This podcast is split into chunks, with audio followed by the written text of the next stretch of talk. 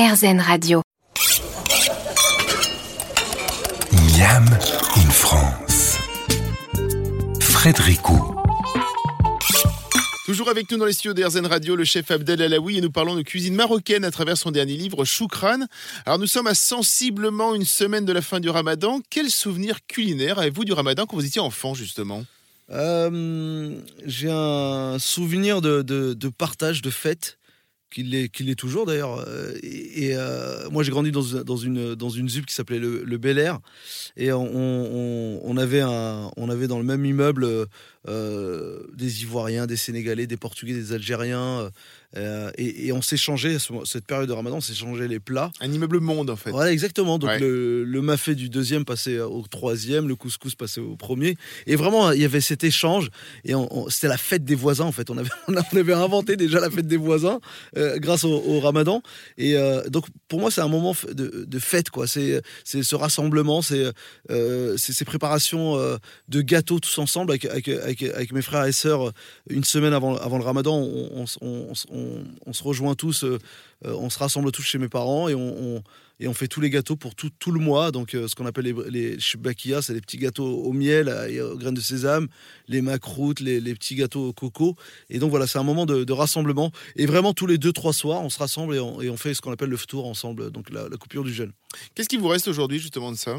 Bah, les, les, les, Ce côté partage, en fait, c'est ça Ouais, le partage. C'est ce qui ressort de votre cuisine ouais, ouais. Le, le, partage, euh, le moment agréable, le, c'est un moment, euh, c'est une période où, où, on se. Il y, a de la ressource aussi. Euh, on pense à, notre enfance, à, à, nos voisins, on donne, quoi. On est vraiment on est dans la générosité et. et, et c'est un moment de plaisir, vraiment. Il hein. y a pas de.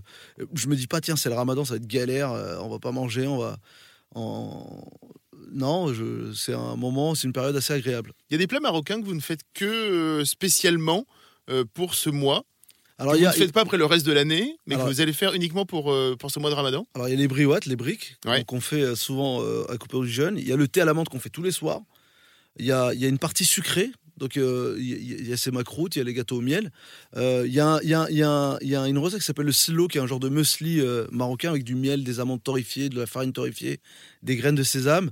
Et il y a surtout la shorba ou l'arira, ces deux soupes avec lesquelles on commence euh, à, couper le jeûne. Il y a les dattes, il y a le lait. Donc c'est des, recettes et c'est des, ingrédients qu'on ne mange pas forcément toute l'année. Mm-hmm. Mais cette période-là, on les mange tous les soirs. Aujourd'hui encore, vous, faites ces recettes-là? Tous les soirs, on les fait, on les prépare.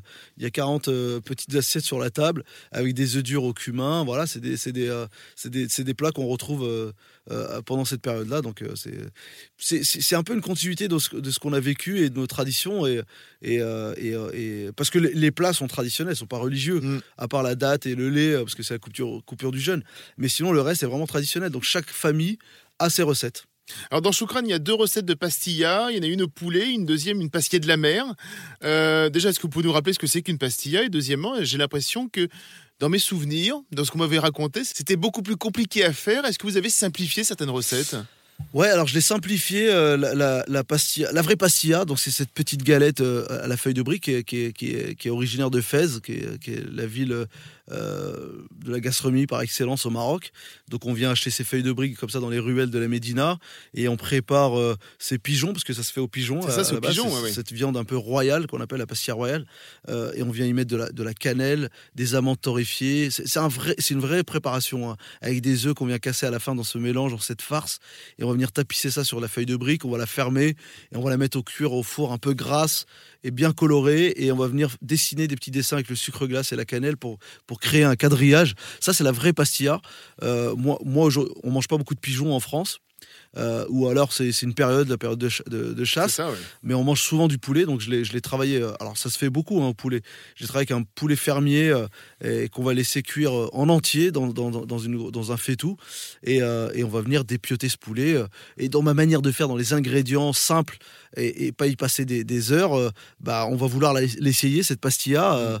Comme je la présente, elle est assez simple. Après, il y a la pastilla de la mer qui est une pastilla qu'on découvre au Maroc. Hein, euh, depuis, elle existe pareil depuis des, siècles.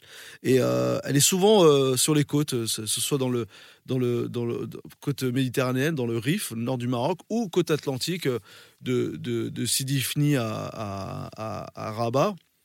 Donc on retrouve cette, cette pastilla de la mer avec de la vermicelle, plein de choses dedans. Un proverbe arabe dit si ton ami est de miel, ne le mange pas tout de suite. Oups, c'est peut-être un peu trop tard. On est bientôt à la fin de l'émission. On se retrouve dans quelques minutes pour finir de la dévorer. À tout de suite.